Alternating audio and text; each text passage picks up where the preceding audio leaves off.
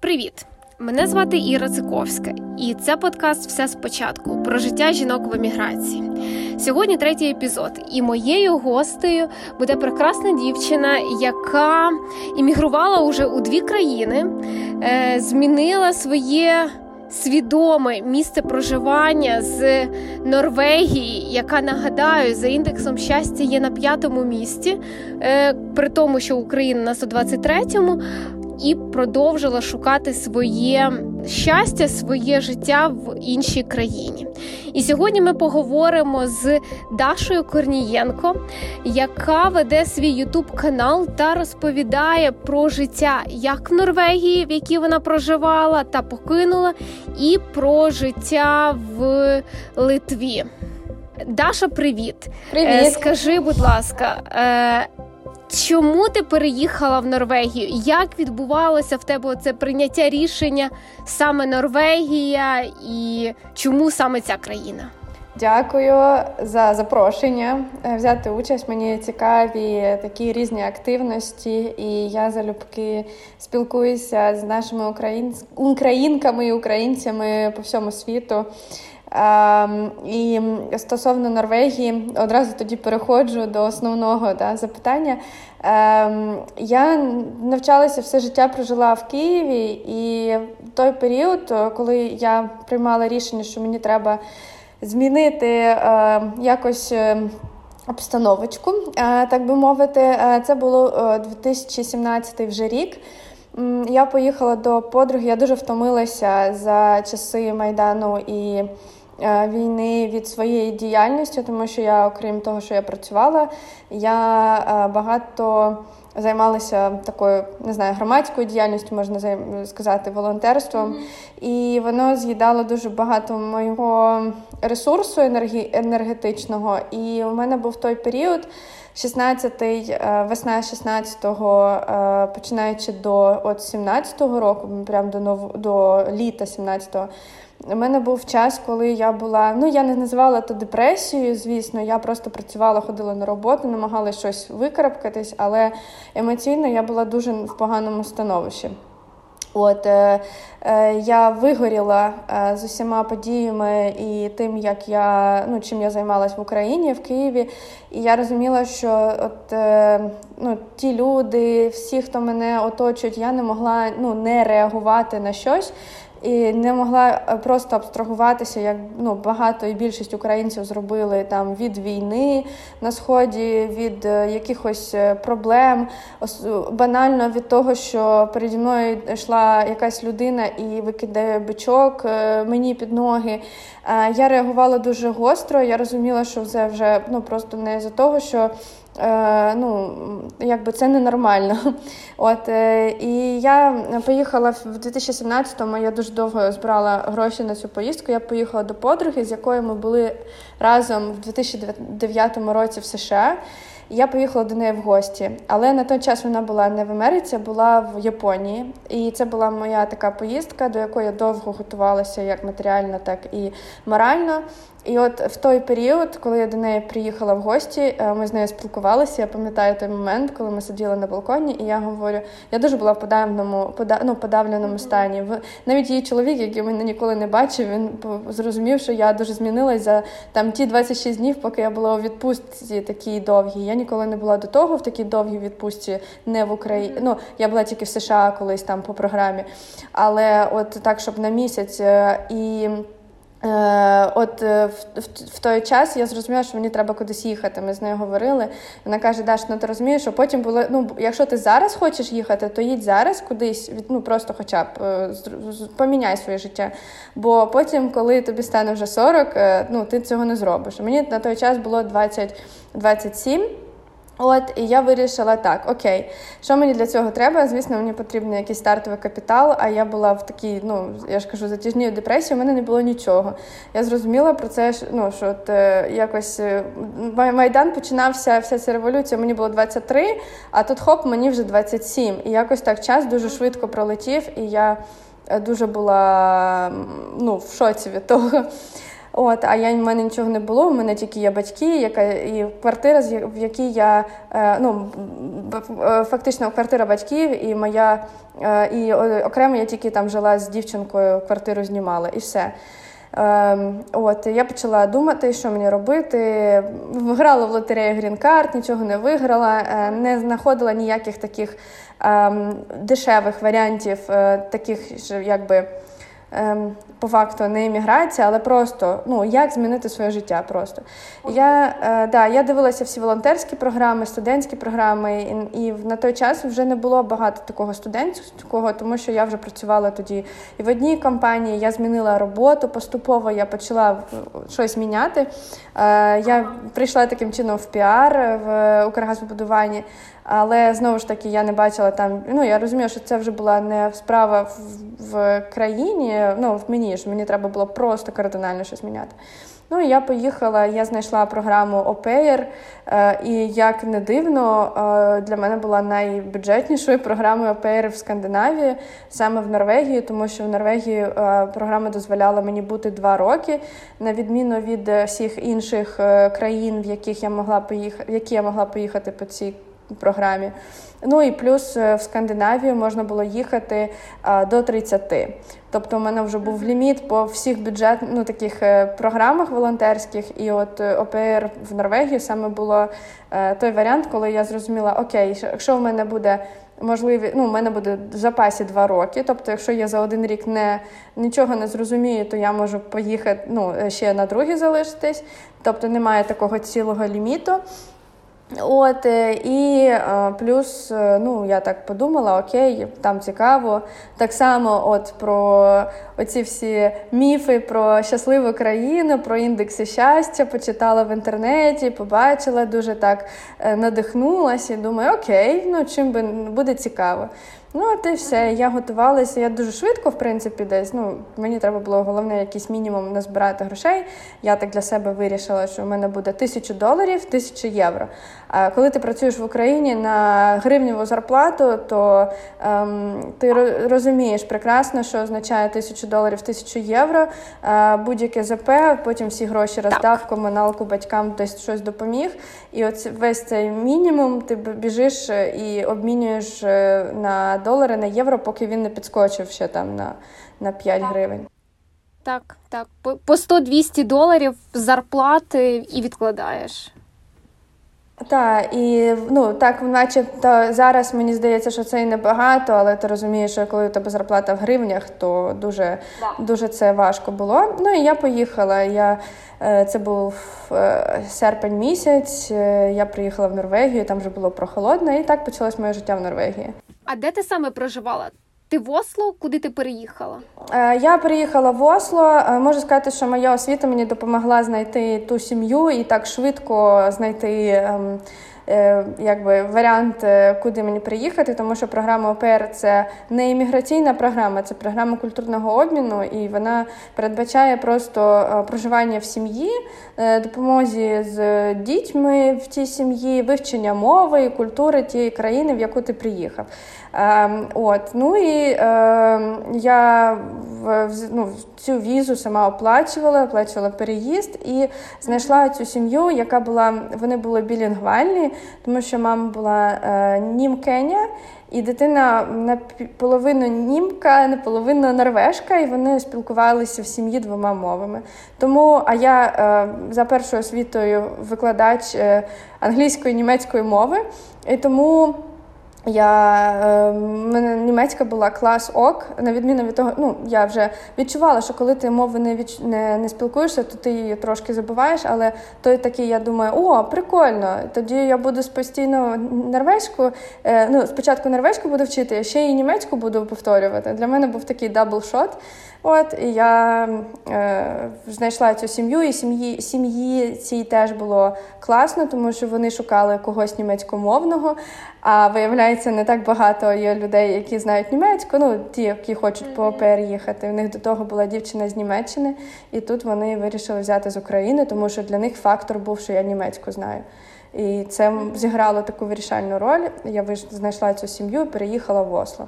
Тобто я, ну і потім друга сім'я в мене була теж Осло. Тобто я майже два роки прожила в Осло. Даш, а розкажи, будь ласка, е, що за діти були, скільки їм років, і життя в Осло от в сім'ї? Це будинок, це апартаменти, як взагалі побудоване життя? Що в тебе там було? Знаєш, кімната повноцінна чи коморка під сходами, як ми бачимо в фільмах, знаєш, коли там приїжджають різні ситуації. Як відбувалося твоє ем, становлення в Осло?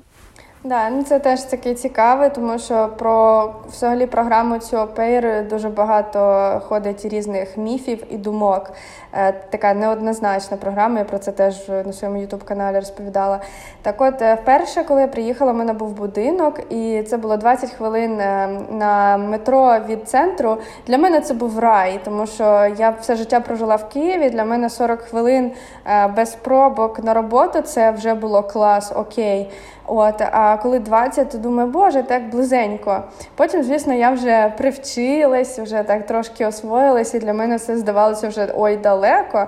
Але спочатку я дуже радувалась. Е, і це був будинок двохповерховий. Я жила на першому поверсі, те, що називається бейсмент. Але е, у мене ну, у мене була своя кімната. Ну, все так якось дуже типово для норвежців. Вони в них кімнати невеликі. Будинок сам по собі, начебто, ну такий великий, але якщо порівнювати з США, наприклад, то мені здається, в Америці більші будинки. В Норвегії все ж таки вони менші. Якщо говоримо про ці частні, е, вони дерев'яні. І вони ну, повністю дерев'яні. Що це означає? Це е, чутно абсолютно все, що е, відбувається на першому, на другому поверсі. От е, дуже класна акустика, і плюс холодно. Е, можливо, це особисто моє таке ставлення, тому що деякі кажуть, що їм не дуже холодно. Ну, ті, хто живуть в квартирах в Осло. Мені було в Норвегії в будинку холодно, тому що перший поверх. А по-друге, моя сім'я топила максимум один раз. Е, ну, у них немає центрального опалення, і вони топили свою свій камін один раз в тиждень, навіть взимку. Тому у мене був обігрівач, який стояв і топився у мене аж до травня, тому що я така людина, яка любить все ж таки тепло. Я це ще більш зрозуміла за е, три роки в таких північних країнах. От, А другий мій experience був е, вже в сім'ї, е, яка жила в квартирі прямо в центрі. В центрі у мене було ну, хвилина біля королівського палацу. Квартира, е, ну, вона така за розмірами, там десь 100 з чимось квадратів, е, більш ну, як будинок. От, І там у мене була не власна кімната, а такий, скажімо, ем, як додаткова аля квартира. Навіть у мене була своя міні-каморка, і я була відділена від них такою основною такою основними дверями. Тобто, у мене був навіть свій свій вихід на вулицю, як чорний вихід. Тобто, там у мене була така міні. Повноцінна квартира, ну дуже мінімальна, але е, мені там було навіть трошки комфортніше, тому що свій вихід, і я могла ну скажімо так, ем, не сильно пересікатися сім'єю, коли в мене було свій вільний час у вихідні. Угу. Тобто, в тебе в принципі був свій власний простір, і ти могла там задов... облаштувати його на свій лад, задовольнити там свої потреби. Ну тобто, це не було проблемою. Е, ні, і я ще хочу сказати, що це обумовлено е, правилами програми. Вони мають, да, сім'я має надавати е, власну, як мінімум, кімнату, як максимум, деяким навіть квартири. Е, я знаю, здають, якщо, наприклад, там е, ОПР Франції, якщо у них не ну, квартири не такі великі, да, то е, деяким просто суміжну квартиру здають як додатково, і ну, і людина там має жити. От е, За правилом програми це обов'язково має бути своє власне, плюс е, ну, вільний час, плюс доступ до курсів обов'язково, мати можливість, і плюс вони мають забезпечувати їжею. тобто сама програма да, означає, що ви маєте спілкуватися з сім'єю, обмінюватися культурою і досвідом. Тому це і передбачає, що ви їсте разом, проводите якийсь певний час. Але е, незважаючи на це, це не має бути так, що е, я сказав і все. Да? Тобто, у вас є теж вільний час, у вас є теж.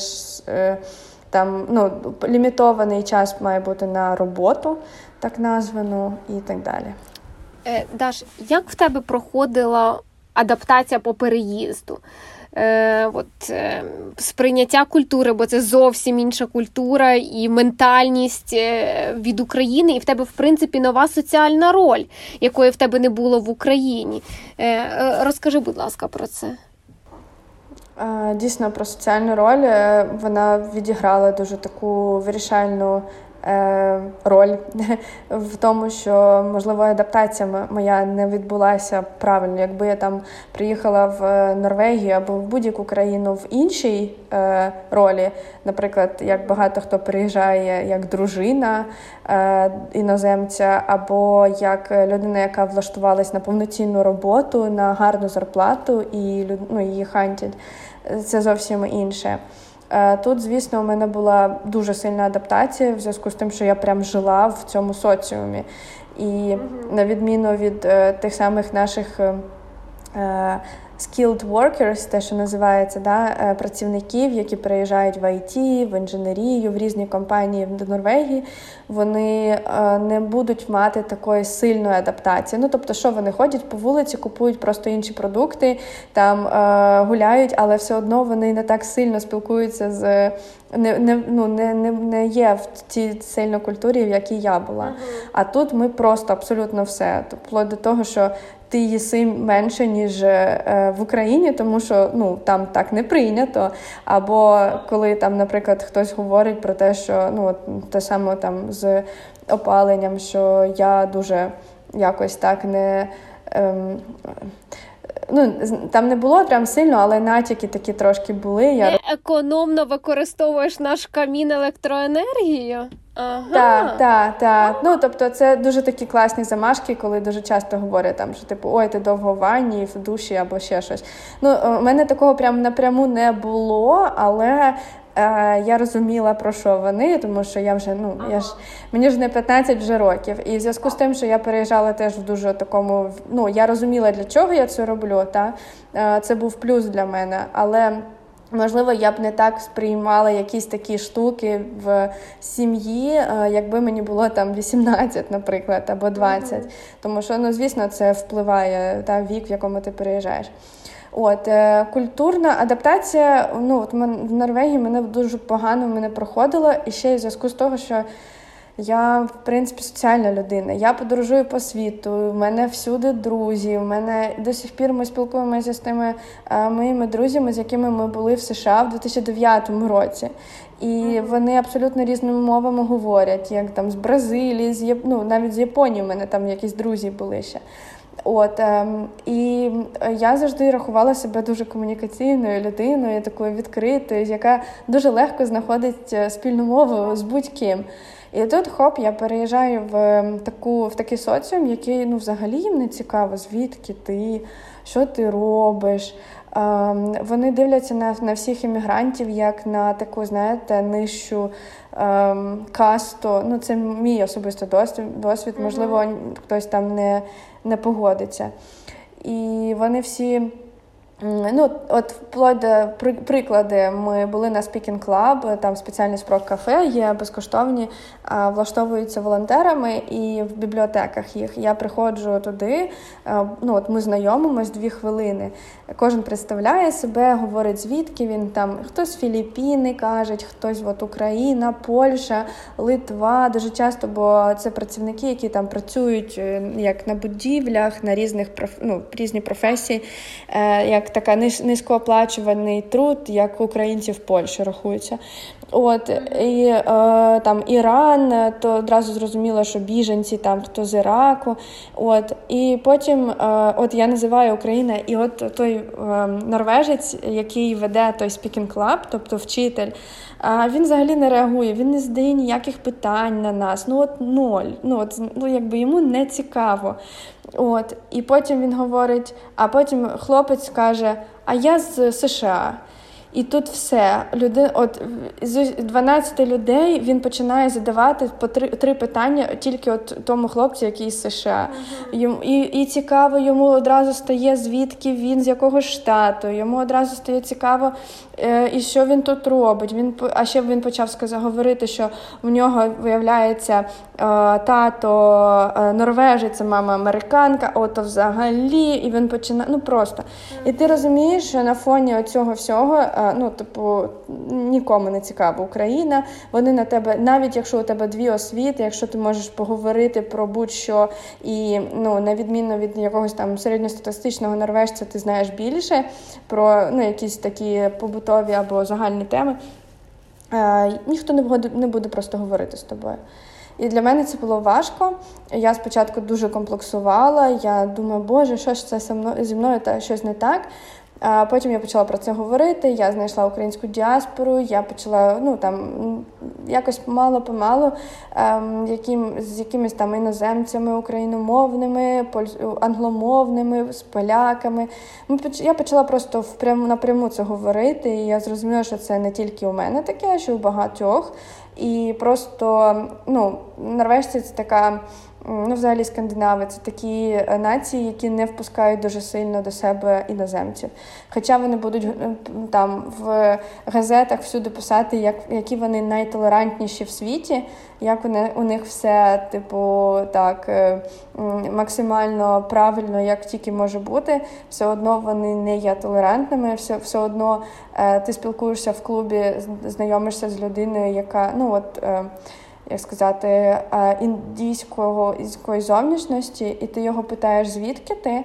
А він каже: I'm local, я місцевий. Тобто там вже другі покоління є, які виростають там. Вони розмовляють норвезькою як рідною мовою. Вони ну у них норвезькі паспорти, але їх норвезьке суспільство не приймає до себе. Вони все одно з іммігрантами тусять.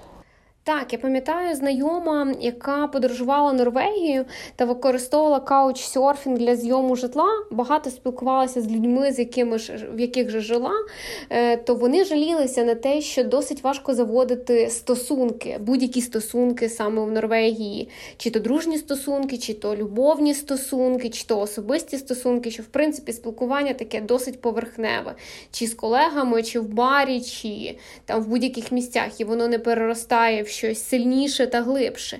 Особливо це стосується іноземних студентів, які вчилися та залишилися жити в країні, і вони вже жили на той час там 5-10 років, але побудувати сильних е, відносин е, так і не вдалося.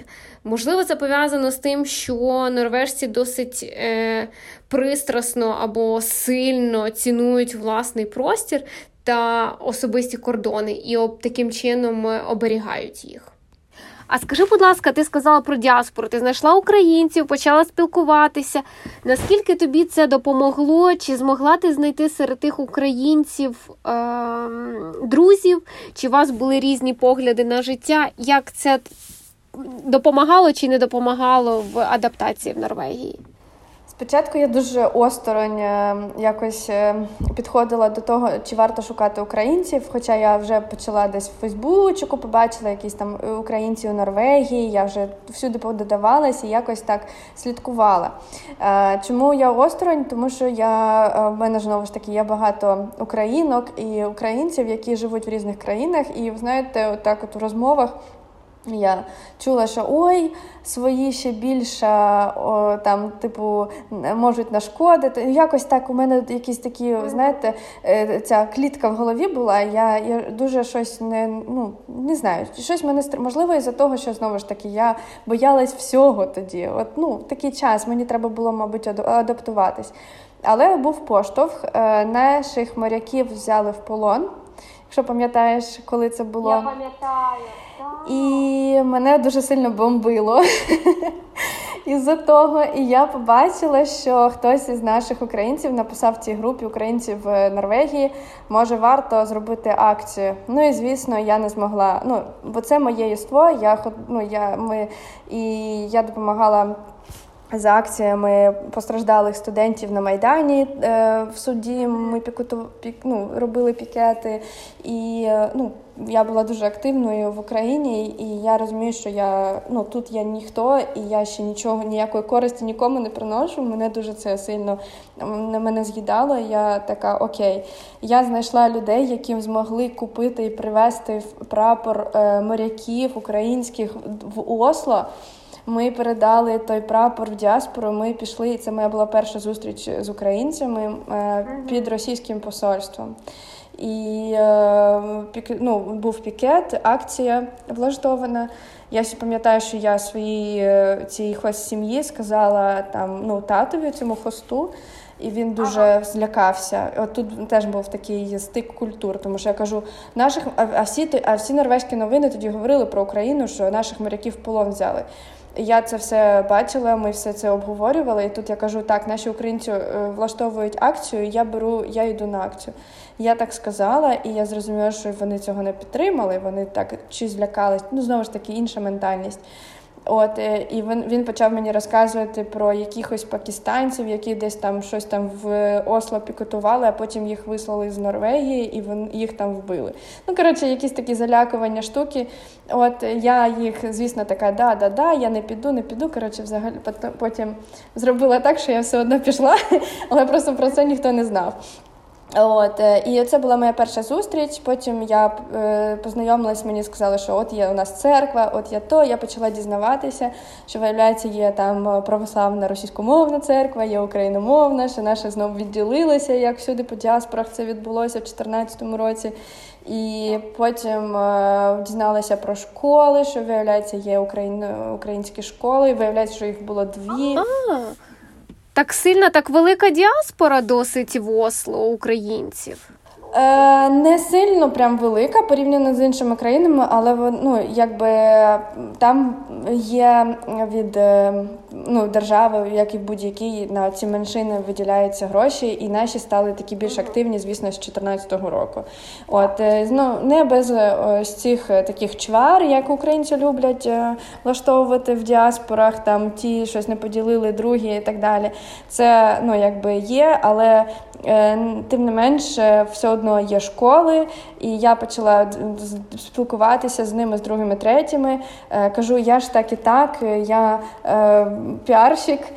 От е, і так вийшло, що от ми почали спілкуватися дуже прям сильно. Я здружилася, у мене знайшли ну, є друзі, з якими ми до сих пір спілкуємось. Я дуже гарної е, думки про цих людей. І там є люди, які наші українці, які вже живуть по 10 років в Норвегії, хтось по 20, але тим не менш вони займають дуже активну позицію щодо України.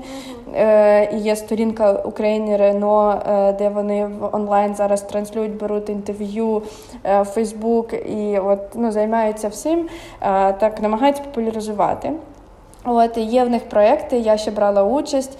Ми запрошували е, е, боже мой, е, групу Фіолет до Осло, і я займалася тим, що я розкручувала, ми продавали квитки. Я все займалася повністю піаром е, з соціальними цими мережами, сторінками. Тобто, е, ну до цього я теж це був єдиний, ну, як казали, колись давним-давно, ще там 15 років тому приїжджав туди Олег Скрипка, але 15 чи 20. Але отак всім так сподобалось, е, що вперше в житті, щоб в український гурт приїхав в Осло, виступали, і це все було. Ну це було от при мені.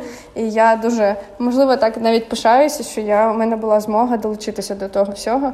І якось е, себе також порозбавити. І це був мій такий теж, е, можливо, один із кроків кроків соціалізації, тому що я зрозуміла, що я можу щось робити, окрім того, що я просто якийсь незрозумілий опейр, який тільки доглядає за ну, дитиною і. І все. Тобто я робила ще соціальні такі штуки, і мене це драйвило. І я так таким чином знаходила більше людей, робила там і відео, ну дуже багато всього. А щодо дітей, я не сказала, в мене було от в першій сім'ї троє, але там теж така цікава історія. Я ну, більшість часу, в принципі, тільки з однією дівчиною, з Хеленою була. Вона якраз пішла тільки в школу в 6 е, років. Вона ходила в німецьку мовну школу. Це була німецька школа для ну, молодших класів. І от е, е, якраз моя була основна задача в тому, щоб її відвозити, тому що школа була далеко від будинку. Тому я її відвозила на громадському транспорті, не машиною. Угу. От, а там е, немає сенсу. У нас е, вся сім'я їздила на машина, стояла весь тиждень в, в дворі, і всі угу. всі їздили все одно. Е, хост 47 років їздив на велик, на велосипеді кожен ранок, кожен угу. вечір з роботи. А мама на метро так само, при тому, що ну, обидвох гарні позиції на роботі. Тобто машина в Осло в Норвегії взагалі вона не є якимось Е, таким статусним, е, статусною штукою, а просто засобом для е, щоб поїхати в магазин і купити щось. От і навпаки, там зараз в Осло ще більше вводять податків. На машині немає сенсу їхати, тому що в взагалі в місті немає де її поставити. Особливо, якщо у вас не електрокар, а бензиновий. Mm-hmm. Так. Е, а скільки було вже часу, коли ти знайшла українську діаспору і почала займатися практично корисною роботою, те, що тебе драйвало? Як, як, ну, Яка це вже була в тебе, умовно кажучи, там стадія адаптації, і як вона Скільки ти вже була в Норвегії? Ну, от виходить, що я приїхала в серпні, а от моряки вже взяли коли в листопаді. На Різдво я пішла е, перший раз на свято, е, теж була там в прямому ефірі, там ну, намагалася трошки транслювати по своїм фейсбукам. От е, Потім і вже от ближче до весною, вже та уже от весною, а в квітні виходить е, серіал Чорнобиль, і ми робили теж такі покази безкоштовні від HBO цього серіалу. Ми дивилися англійською, але у нас були субтитри норвезькою, і ми робили я додатково, що робила презентацію про Чорнобиль, тому що я сама була в Чорнобилі. Плюс у мене є багато контактів, які е, писали книжки про Чорнобиль, які працюють е, в зоні. От і так само ну це вже був квітень місяць, і я ми вже там запрошували також норвежців, щоб вони приходили і щось цікаве нове дізнавались. От і от ну вже рахую, десь в березні я вже була задіяна волонтерською діяльністю. Так ну от прям акт... ну, вже були було те, що я постійно там щось робила. Да, дивись, а так як це програма була культурного обміну, і ти з активною е, позицією щодо України і підтримувала її як в діаспорі. Скажи, як це проявлялося в сім'ї? Чи ти організовувала якісь українські вечори, не знаю, з варениками чи з українськими піснями показувала? Чи ти робила якісь активності для норвежської сім'ї, щоб показати українську культуру? Їм це не було цікаво. Я їла, давала, робила вареники, е, ну там щось чим якусь їжу, але це було абсолютно так. Е, е, діти взагалі дуже, ну, діти самі по собі, вони дуже прискіпливо ставляться до їжі. А тут ще і норвезький менталітет, коли ми їмо тільки сосиски, а тут якісь вареники. Що це таке взагалі? Або ну і, і взагалі там я не знаю, борщ і так далі. Ну тобто. Було, да, я намагалася щось розказати, показати і так далі, але сказати, що прям це був там повноцінний культурний обмін. Тобто я обмінялась дуже конкретно, тому що коли ти живеш в іншій сім'ї, як би не було, основний такий мінус цієї програми, що це постійне відчуття, що ти на роботі. Е, навіть якщо ну там тільки коли кудись в відпустку їдеш, можна трошки відпочити. Але знову ж таки на це треба гроші і так далі. От. А так, е, ну якби. Ну, це не був повноцінний прям культурний обмін, але все одно вони ну, багато і більшість ну, багато дізнались про мене.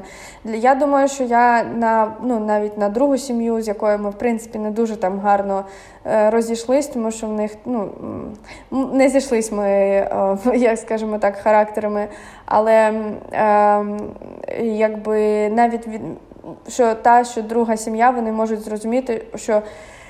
Е, Хоча б я так думаю, що е, вони подумають, що українці все-таки, все-таки або українські опери, які приїжджають, вони не на відміну від тих самих філіпінок, та, вони дуже освічені.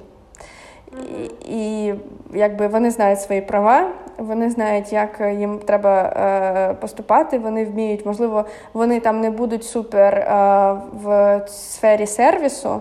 Да? Для чого завжди беруть оперів е, сім'я філіппінок? Тому що їм потрібна людина, яка буде все прибрати, працювати 25 годин на день. От, А українки, можливо, вони не будуть е, там супер-мега е, господинями, тому що, ну, от, наприклад, якщо щось мені ну, не, не моє, або, наприклад, я. Я знаю точно, скільки я маю працювати в е, день та, і в тиждень. Mm-hmm. Та, Я знаю ці права, і я не буду більше робити просто із-за mm-hmm. того, що мені немає чим зайнятися. Мені є чим зайнятися. От, а, Але е, незважаючи на те, е, у мене Хелена, да, я з педагогічної освіти. У мене, Мені було цікаво з дитиною з точки зору от цього виховання та виховання, як ми з нею спілкувалися, як ми з нею дружили, як вона вчила мови, е, ну якби ми обмінювалися цим, ну і так далі. Тобто е, я думаю, що, хоча б з цієї точки зору, я була більш відповідальнішою. І я розумію, я до дитини від, ну, відносилася як от в школі. От е, нас привчили. Я перше, коли тільки переїхала в Осло, в мене був такий страх, бо вона кудись починає бігти від мене. Я кажу, ні, Хіляна, давай за руку. Бо я боюся машин, як в Україні. Ти ж знаєш, там в Києві, ти ж навіть. Ста, стоїш на на тротуарі, і тобі страшно, щоб, не дай Бог, та машина на тебе не доїхала і з, діт, з дітьми. Але потім я вже трошки розслабилася, розумію, що там ну, такого немає. Але от цей, от, оце відчуття, що ти відповідальний за за іншу дитину, ну тобто у мене воно постійно було. І потім друга сім'я, вони мене залишали навіть взагалі самі в Іспанію поїхали, залишали мене на 4 дні з дітьми з трьома. От, І у мене у мене діти були е, краще себе поводили, ніж з мамою. У мене всі лягли за за 10 хвилин, ніж зазначений час був, і все було зроблено, все приготовано. Ну, коротше. Даш, а як відрізняється, ти вже сказала за дітей, е, те, що ти з ними була, як відрізняється виховання дітей в Норвегії від виховання в Україні? От плюси-мінуси? Абсолютно відрізняється. Е, Норвегія дитина це як індивідуальність е, повна. Е, якщо дитина не хоче їсти, у мене мала в 6 років, вона казала, що вона вегетаріанка, і ніхто її не зміг ну, якби, там запіхувати то м'ясо, якщо вона вирішила, що вона вегетаріанка, тому що мама вегетаріанка і все. Ну, Я думаю, що якщо в Україні дитина скаже в 6 років, що вона вегетаріанка, ну тобто всі максимум посміються. І це був такі перші дзвінки для мене. Потім е, виховання абсолютно інше. Дитина, якщо от у мене е, старший е, був середній хлопець малий, от він не розчісувався, йому так подобалось, і його ніхто не не зміг нічого зробити. Максимум. Інколи, звісно, коли діти вирадують, але це теж такий челендж для дорослих. Ти не маєш права наказувати, ти не стар... ну, тобто ви на одному рівні. І е, єдине, що коли ти розумієш, що тобі все одно з дитиною треба зробити так, щоб ну, вона зробила так, як тобі треба, ти починаєш йти на переговори. Інколи, звісно, це доходить коли до кипіння, що це схоже на переговори з терористами. От. Але я думаю, всі, хто будуть там слухати цей подкаст, у кого діти, вони зрозуміють, про що я. От, е, і Ну от е, просто я трошки навчилася цієї хитрості від е, ну, своїх оцих хостів перших. Вони так вміють, да, ну, Хіляна завжди робила тільки так, як їй треба. Ну, от шостій найменші, вона така най, найвередливіша. Але тим не менш, е, батьки могли так знайти до неї якби підхід. Так, що е, вони все одно щось там тун-тин-тин і все, все зробиться. Тобто е, тут дуже класно було. Це в цій, ну от в першій сім'ї. В другій сім'ї, на жаль, там не було. Ну там свої в них були проблеми, і там не було такого сильного прям в них зв'язку. І я розуміла, де у них там помилки в вихованні. Е, не не я їх буду судити, ну це якби їхня відповідальність. У них троє дітей, вони якось їх зробили. Я думаю, що вони ну, мають їх самі е, виховувати.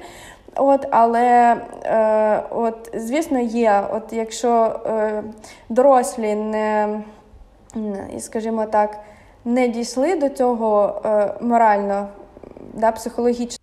До чого ти маєш на увазі? До того, що в тебе є діти, що їх треба виховувати, надавати час, чи щось вони самі, якщо ну дорослі самі не виховані правильно, та тобто вони не працюють, не розвивають себе, вони не знають, то вони дітей не ну, не зможуть нормально виховати. І дуже часто є, звісно, таке, що от е, батьки бояться, що дитина буде виродувати або там банально подзвонить в поліцію, дасть і скажуть, що мене батьки б'ють, е, і батьки це знають, і батьки стають е, ось цими заложниками в руках ну, дитини. І, та, і вони починають там їм цукерки, їх задарювати, але ж воно це все е, ну, тільки негативно працює. От тому е, ну якби це такі, мабуть, проблеми, як мінус е, з того, що якщо у нас там сказав ні, та й все, там в Норвегії таке не прокатить, але тим не менш є діт, ну, батьки, які не вміють ну е, правильно, мабуть, виховувати, і вони стають аргументувати. От, mm Але тим не менше, що мені подобається, що все одно діти вони дуже розковані, навіть порівняно з українськими, які такі зашугані, налякані за тих батьків. І От навіть віршики, оці як ставати. Я я була в е, норвезькій е, школі, як вони співають пісні. Вони всі гуртом вийшли, співають, вони дуже себе вільно почуваються на сцені. Наші діти, навіть в тій україномовній школі, виходять, їм треба розказати, по-перше, кожного своя роль роль, тобто всі ну, слухають одного. Це вже психологічно дитина вже починає лякатися. Боже, на мене всі дивляться. От, І вони, звісно, отак от зашугані стоять на тій сцені, як всі оці наші старі відео і піс... Ем, фотографії з з дитячого Постройки смірно. Так, так, з дитячого садку всі або плачуть, або перелякані. Ну от реально це ж наші всі фотки. От і так само там від наші українські діти. Або е, ну от і оце дуже видно. У мене ну, дитина мала Хелена, вона співала прямо в метро. І всі сміялися, всі. Я я що я можу зробити? Вона співає, вона рад, вона радіє, їй класно. Хай дитина радіє. Клас. Боже. Супер. Дивися, ти ще сказала за Філіппінок. От е, в мене склалося зараз дуже таке сильне враження по програмі ОПЕР по твоєму досвіду безпосередньо, і те, що ти розповідаєш, і Філіппінок. Е, що це в певній мірі для сім'ї певний такий, знаєш, споживацький підхід е, до запрошення людини, і вони, в принципі, е, намагаються діяти згідно програми, скільки там в тебе є годин проводити з дітьми, але хотілося б, щоб людина, яка прийшла в їхню сім'ю, робила ще трошки більше е, якоїсь оцей household, домашньої роботи. Чи це правда? Як в тебе відчуття щодо цього? Е, ну, це, звісно, є правда, але тут знову ж таки це як лотерея, залежить від сім'ї.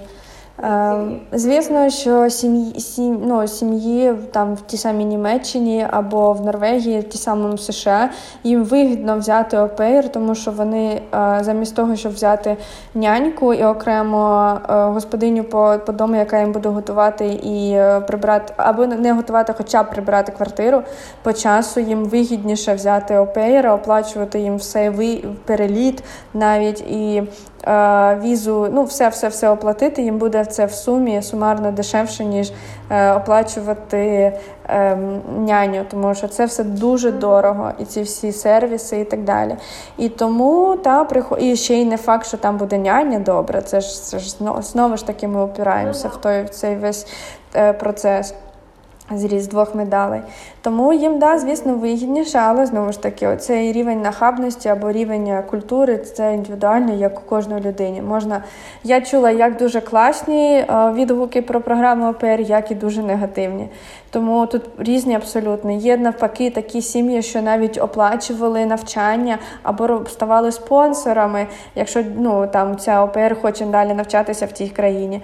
Я навіть чула таке, або, наприклад. Е, от вона вже поступила на навчання. Ну чому вона? Тому що ну більшість Україн, ну дівчат їде по програмі, але є і чоловіки також. От, е, а потім другий, е, ну і в там на другий, на третій рік е, сім'я навпаки їм подобається. У них гарні стосунки, і вони кажуть: залишайся у нас, живи. Ти будеш щось допомагати робити вже да, таких на своїх власних, але жити можна у неї. І ну є такі, я знаю такі випадки, коли живуть і а, далі навчаються, працюють. Є ті, які з якими спілкуються. Потім вже пройшло 10-15 років. Вони ще спілкуються вже такі сім'ями дружать. Mm-hmm все залежить від людини. Да.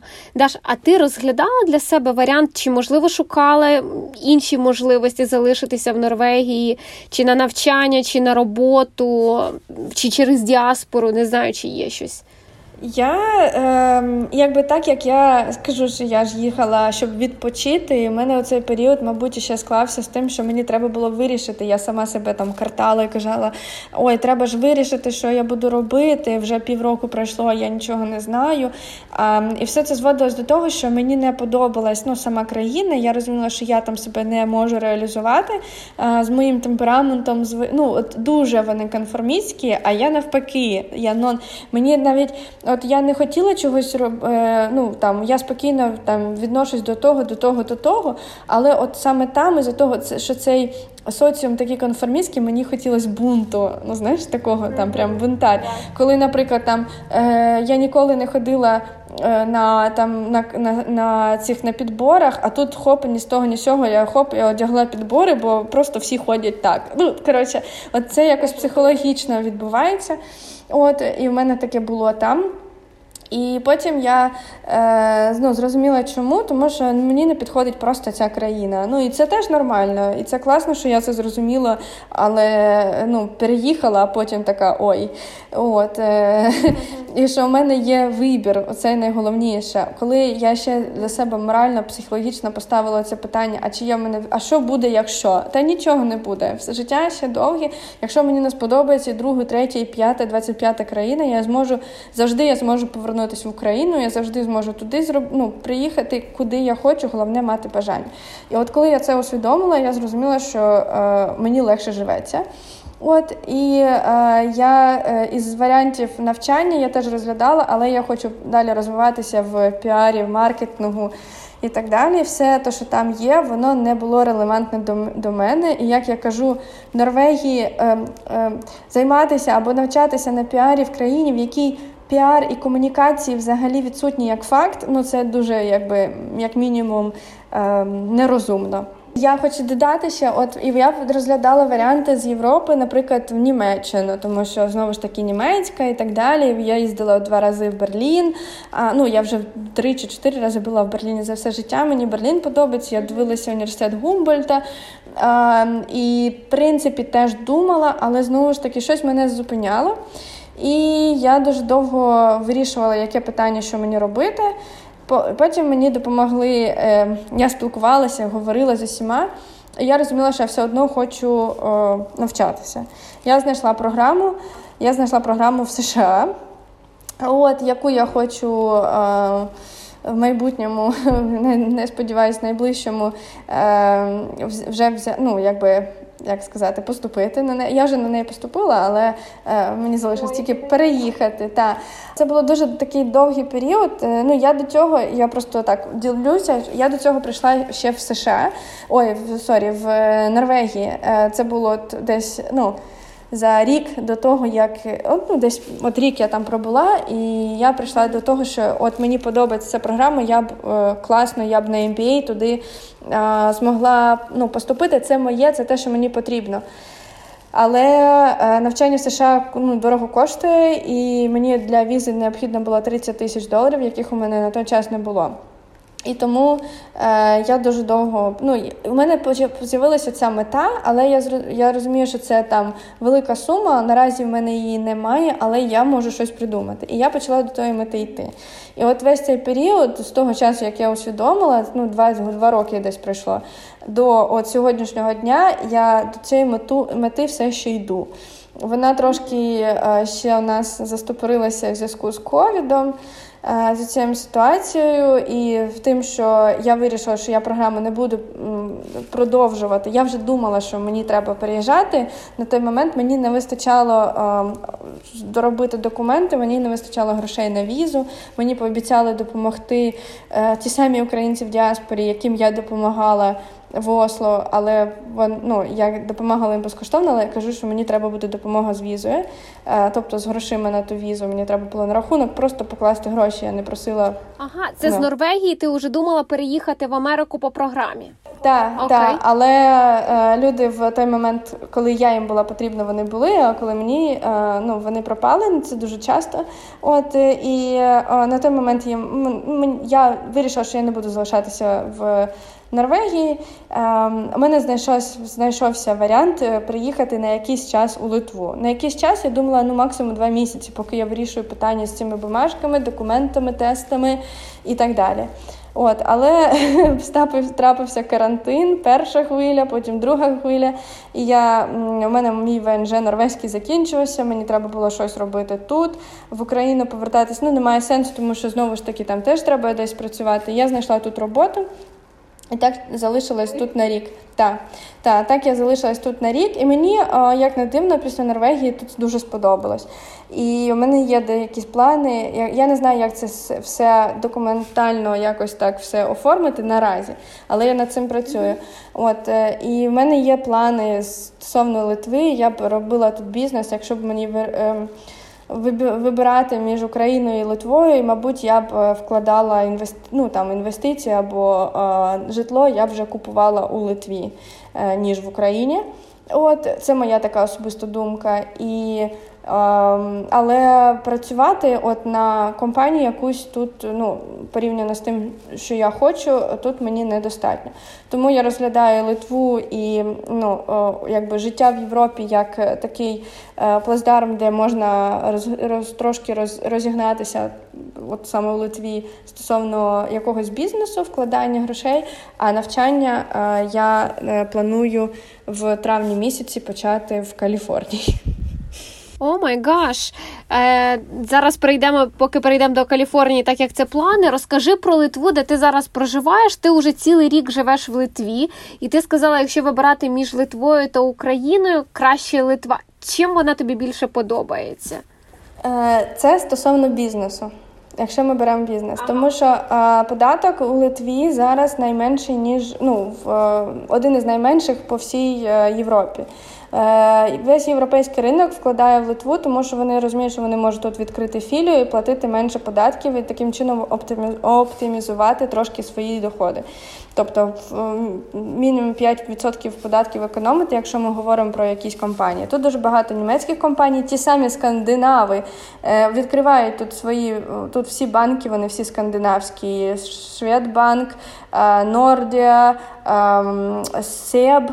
Це все скандинавські банки, які тут е, заправляють і е, рулять процесом. Далі е, всі ці недвіжимості, яка тут є, от нова, яка будується, вона вся будується в скандинавському стилі. Е, я так собі розумію, що великі гроші вкладаються в Литву, тому що, ну, по-перше, це єврозона, да, тобто тут є закони і директиви е, Європейського Союзу, і вони тут, на відміну від України, працюють. По-друге, якщо вибирати починати бізнес е, у там, Норвегії або у Литві, ви розумієте, які ми ну, як, які ми податки економимо. Тобто тут легше щось починати, і, е, наприклад, е, я знаю, тут є російські компанії, які раніше жили працювали it компанії, які раніше працювали в Росії, але у зв'язку з цими санкціями вони не можуть працювати в Росії більше, працювати з Америкою. Тому вони беруть весь свій штат, переводять, наприклад, сюди в Литву. Їм дешевше оплачувати їм всі ці компанії, тут жити в квартирах. Е, по ціннику Литва зараз така сама, як Україна, як Київ. Вільнос мені навіть дешевше зараз ніж Київ. От тому я думаю, що це обґрунтовано. Я, звісно, Україну люблю, але я раз наразі розумію, що ну моїх волосся мого не вистачить, якщо я буду щось відкривати в Україні за цими ФОПами, перефопами, особливо коли вони розуміють, що це якщо це іноземна компанія заїде в Україну. це ну, корупція на корупції. Все ж таки тут, ну я не кажу, що немає. Корупція є всюди, але е, ну, для якщо з точки зору бізнесу, то мені здається, що тут легше. Е, Окей, так як Литва у тебе це такий перехідний або проміжний етап е, щодо слідуючого кроку, щодо слідуючої цілі, я думаю, немає сенсу говорити про адаптацію, бо вона в тебе ну, в тебе є інша ціль і Литва. Але розкажи, будь ласка, мене немає силь. Да, sorry, що я перебила. Мене немає тут прям сильної такої адаптації. Тут ну треба розуміти Литву. Литва ем, вона ну це колишня е, теж країна, яка була в радянському союзі.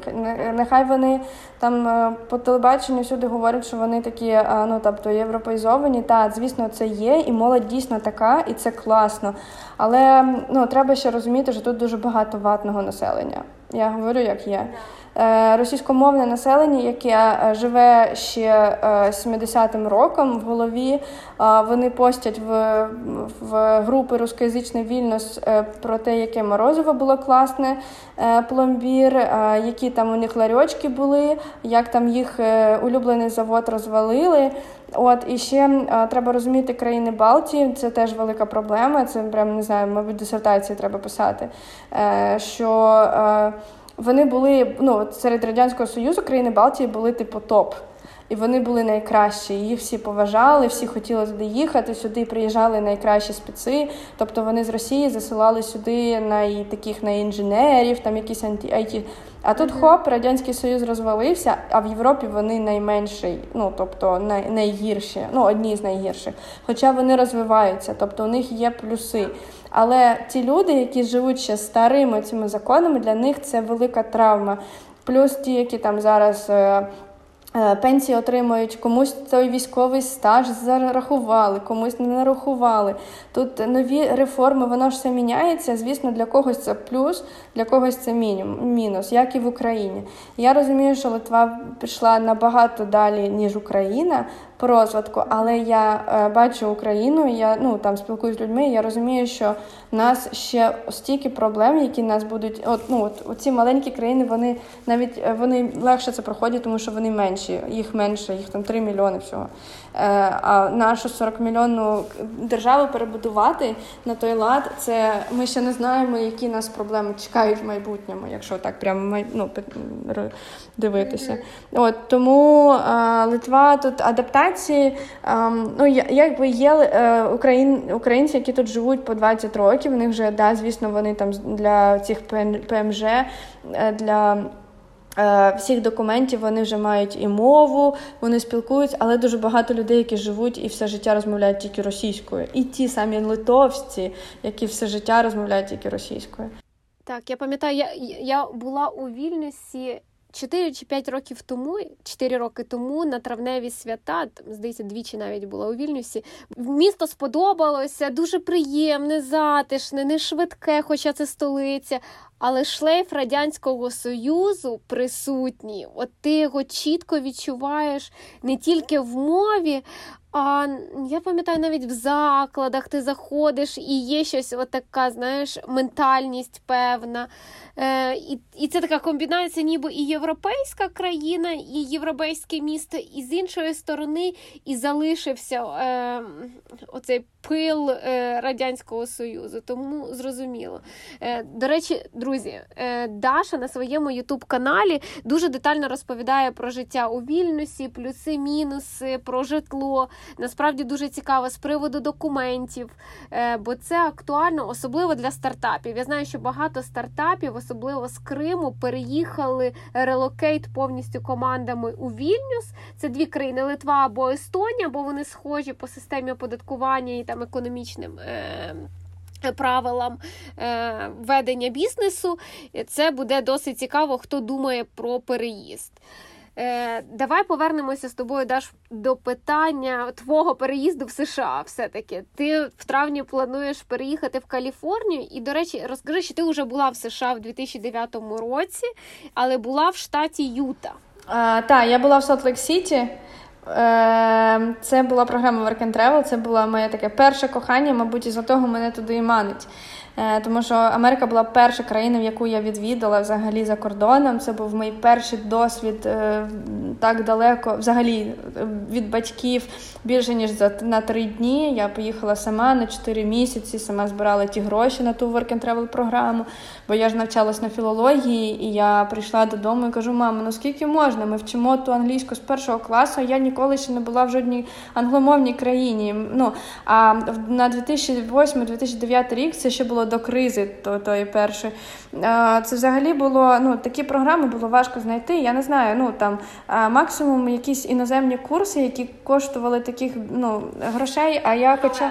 Так, я хоча жила в Києві і начебто мала могла бути там в центрі, да, ми ж такі, типу, ну там столиці маємо бути дуже прогресивні. Я не могла, я не бачила нічого, не було цих соціальних мереж, там тільки ВКонтакті. Той я ну, у мене не було доступу, не було ресурсів. Я була єдина а, на весь університет, хто поїхав по work and travel на той час. Я прийшла, я е, здавала екстерном ту сесію, щоб поїхати. Е, дуже переживала, що мені там десь щось завалять. Збирала ті гроші за рік до того і працювала там, ще не маючи. От тільки мені 18, я вже розуміла, що мені треба ем, значить, в Америку. І тільки мені 18 е, виповнилось, я через три дні пішла в паспортний стіл сама оформлювати собі іноземний паспорт, тому що я вже мріяла, я вже хотіла туди. От і. Е, поїхала та по цій програмі Work and Travel, у мене не було нікого. Я тільки з дівчатами вже у нашому українками познайомилась в аеропорту mm-hmm. з тими, з ким я мала їхати. І так виявилося, що ми в одне місце їхали, працювали в International Airport в Salt Lake City, В аеропорту ми були PSA, це Passenger Service Assistance. От, І я можу сказати, що, от, мабуть, оця моя перша поїздка вона на мене дуже і вплинула, тому що Е, ну, от Взяти мене до Америки і після це були ну, дві дві різні людини. Я була така дуже схована, дуже е, там якось ну, одежа була така дуже темна, якась така, ну, типу сіра, ну як з України. І всі ну, американці вони ж бачать, що іноземці. А потім я переїхала в Київ, і я вже почала більш ну така. Ну, я була open-minded. Я розуміла, що мені не можна. Ну там я хотіла постійно кудись їхати, щось чекати, діставати, щось спілкуватися з кимось. Ну от це був такий мій е, старт, і я рахую, що це було от такий поштовх. Мені нічого не страшно. Як перший раз в Шардеголі 18 років загубилась, ледь не встигли на нас на літак. Е, От більше я вже розумію, що я в жодному літаку, в жодній країні, в жодному аеропорту не загублюсь, яким би там він величезний не був. Там ну, такі такі всі штуки. Це такий досвід, і я рахую, що воно дало мені такий поштовх. От е, Після того я вже відвідала десь 20 країн. Ну, я вже ну, і і так, і сама, і вже і по якихось туристичних путівках, але я завжди намагаюся їздити по якихось місцях. Мені ну, от Мене драйвить ці подорожі, знайомства з новими людьми, іноземцями. А, Якими б вони там національностями не були, якої б раси і релігії, релігії, які б у них не були, мені це подобається. Е, І ну, от, е, я зрозуміла, що от вибираючи от зараз е, те, те, як я хочу працювати, як я хочу розвиватися, мені от Європа зараз вона ну, от. Е, Дуже слоу, дуже слоу для мене. У мене я відчуваю, от мене можливо цей мій Е, час, який я використала на АТО, на всі ці всі діяльності не, не на себе. Я тепер хочу їх компенсувати і розвиватися, бо я розумію, що мені вже 30, і я не ну, е, я ще не досягнула того, що я б хотіла. Ну, тобто, цей е, anxiety, можливо, можливо, це неправильно, але мені дуже хочеться більше, більше і от е, якось розвиватися, бути задоволеним тим, що ти робиш, а не сидіти тільки на дивані і думати, коли там робота закінчиться. У мене от повністю переграмувався, перепрограмувався мозок.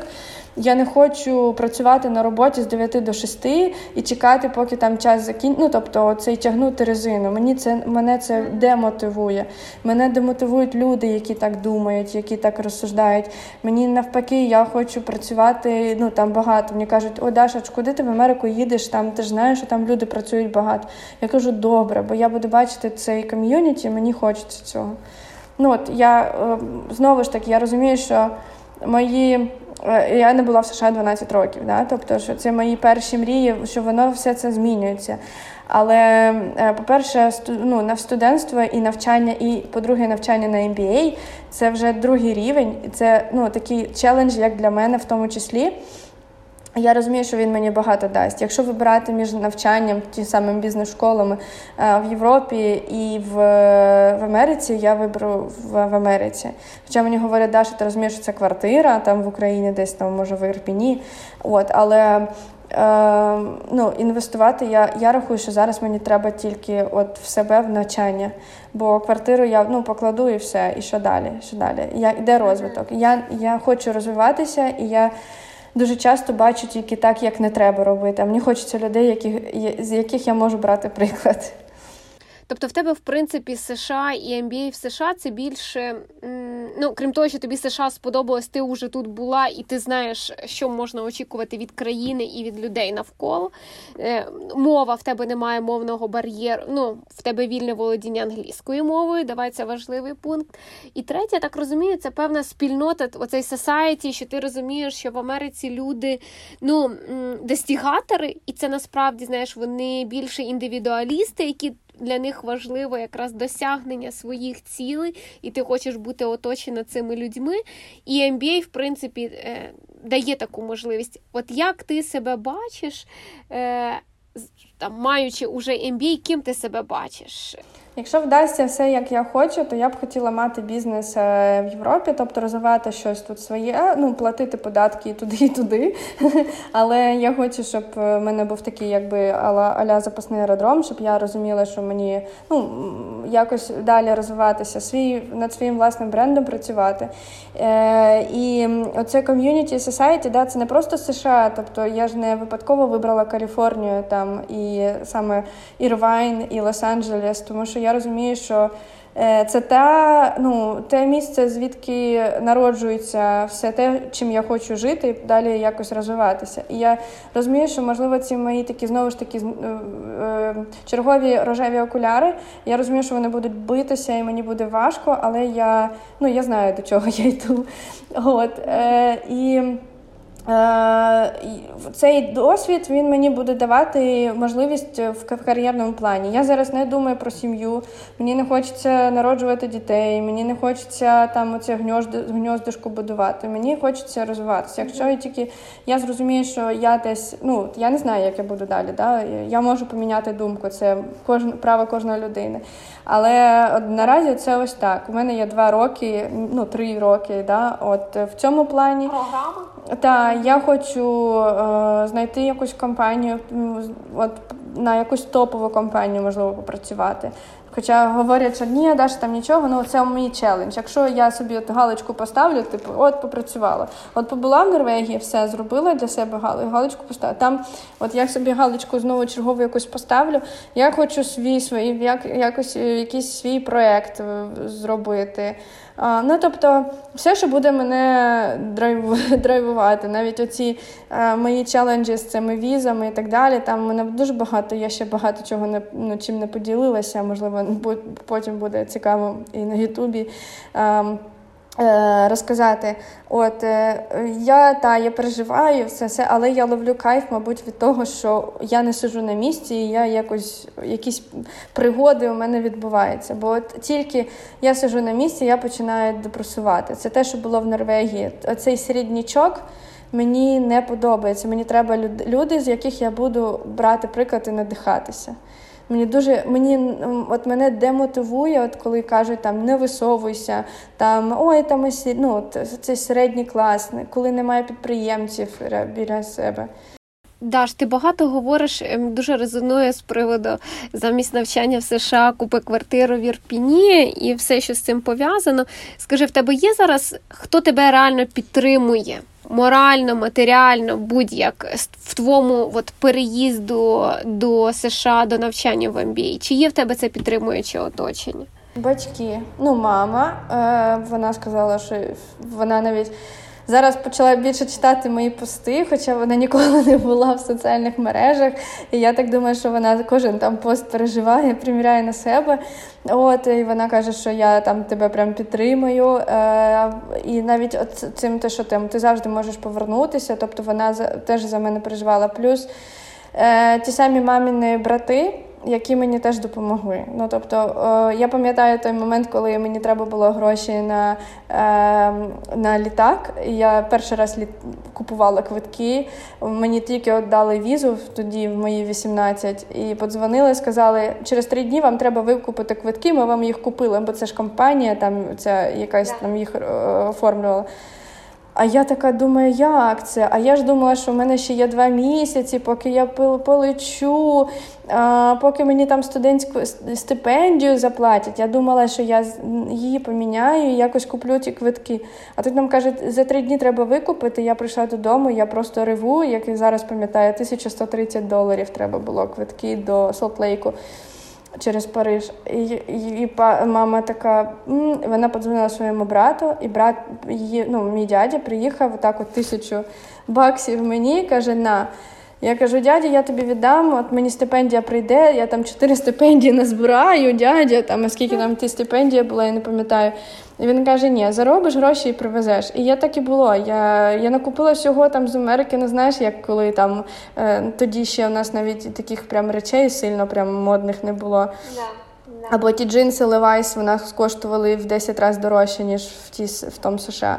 От і потім вже я е, привезла йому ну, назад гроші. І так само і в цей раз мені, ну як в принципі, без без е, маминих братів я б навряд чи. Е, змогла це все провернути. І я розумію, що за, зараз е, у мене ну якби. Я не те, що там прям стала багатеньким Буратіно. Мені треба навчатися, мені треба зараз шукати роботу в Америці достойно, тому що в Каліфорнії вже не посидиш е, на 500 євро, як е, можна тут робити у Литві, у Вільнюсі, та або в Києві ще якось можна протриматись на 500 євро. А в Америці на ну саме в Лос-Анджелесі, в Каліфорнії на 500 євро ти не або в Ірвайні не просидиш. І тому в мене знову новий челендж пошук роботи в США, ну додаткової та. От е, якось, е, якщо е, вийде тут залишатися на роботі, бо по цій по цим ну, якось коротше міксувати то все і оплачувати собі навчання, житло, проживання, їжу і так далі. Тому от.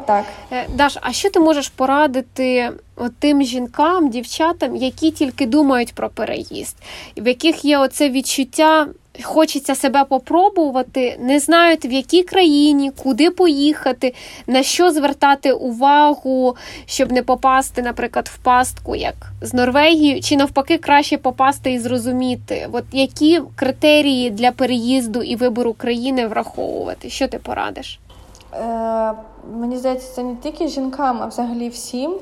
Е, Треба розуміти, для чого будь-яку дію, яку людина робить, вона має розуміти, для чого вона це робить, щоб не було або було. І основна мета треба писати основну ціль і до до цієї цілі йти. Якщо у мене була ціль відпочити, я потім зрозуміла, що ну так, я ж добилася своєї цілі. Я відпочила в Норвегії. Я, е, Якби я не поїхала до Норвегії, да, я не була в пастці, але якби я не поїхала до Норвегії, до мене б не прийшло оце поняття, що я зможу зробити те, що до чого я дійшла. Я, будучи в Україні, я навіть я чого не ну одразу не розглядала Америку.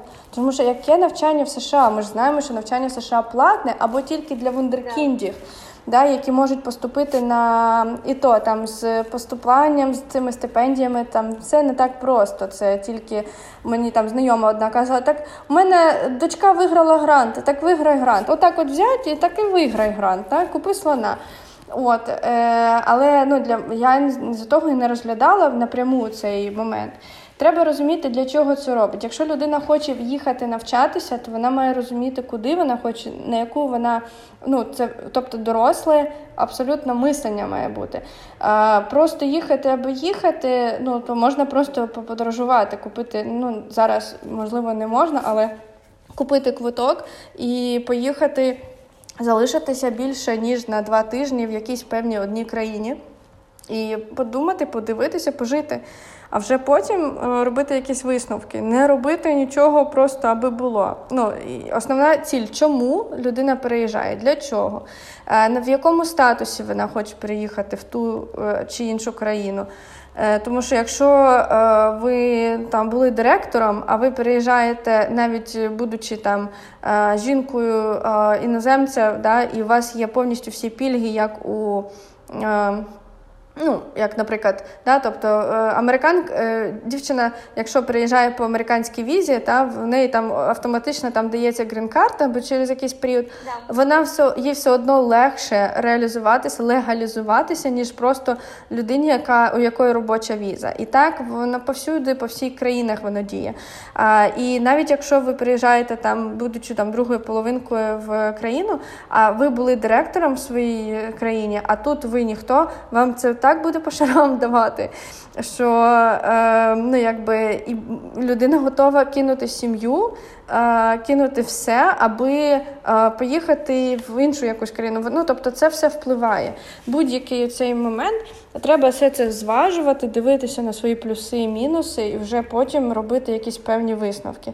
Ну і потім е, знову ж таки думати, що е, якщо навіть щось не, ну, не те да, то можна завжди кудись повернутися. Це не біженство в тому плані, що е, якщо ти це тільки біженство є, що якщо ти їдеш, ну як. Е, Ті, хто е, біженці від війни або ще щось, вони не мають права просто повертатися до своєї країни.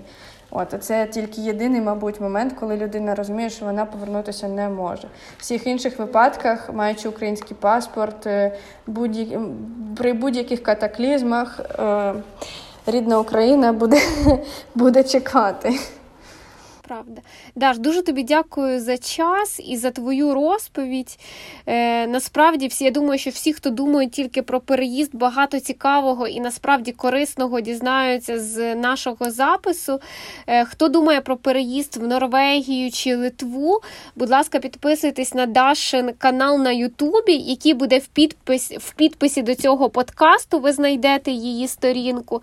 Також сторінку Даши на інстаграм, де вона розповідає про своє поточне життя в Литві.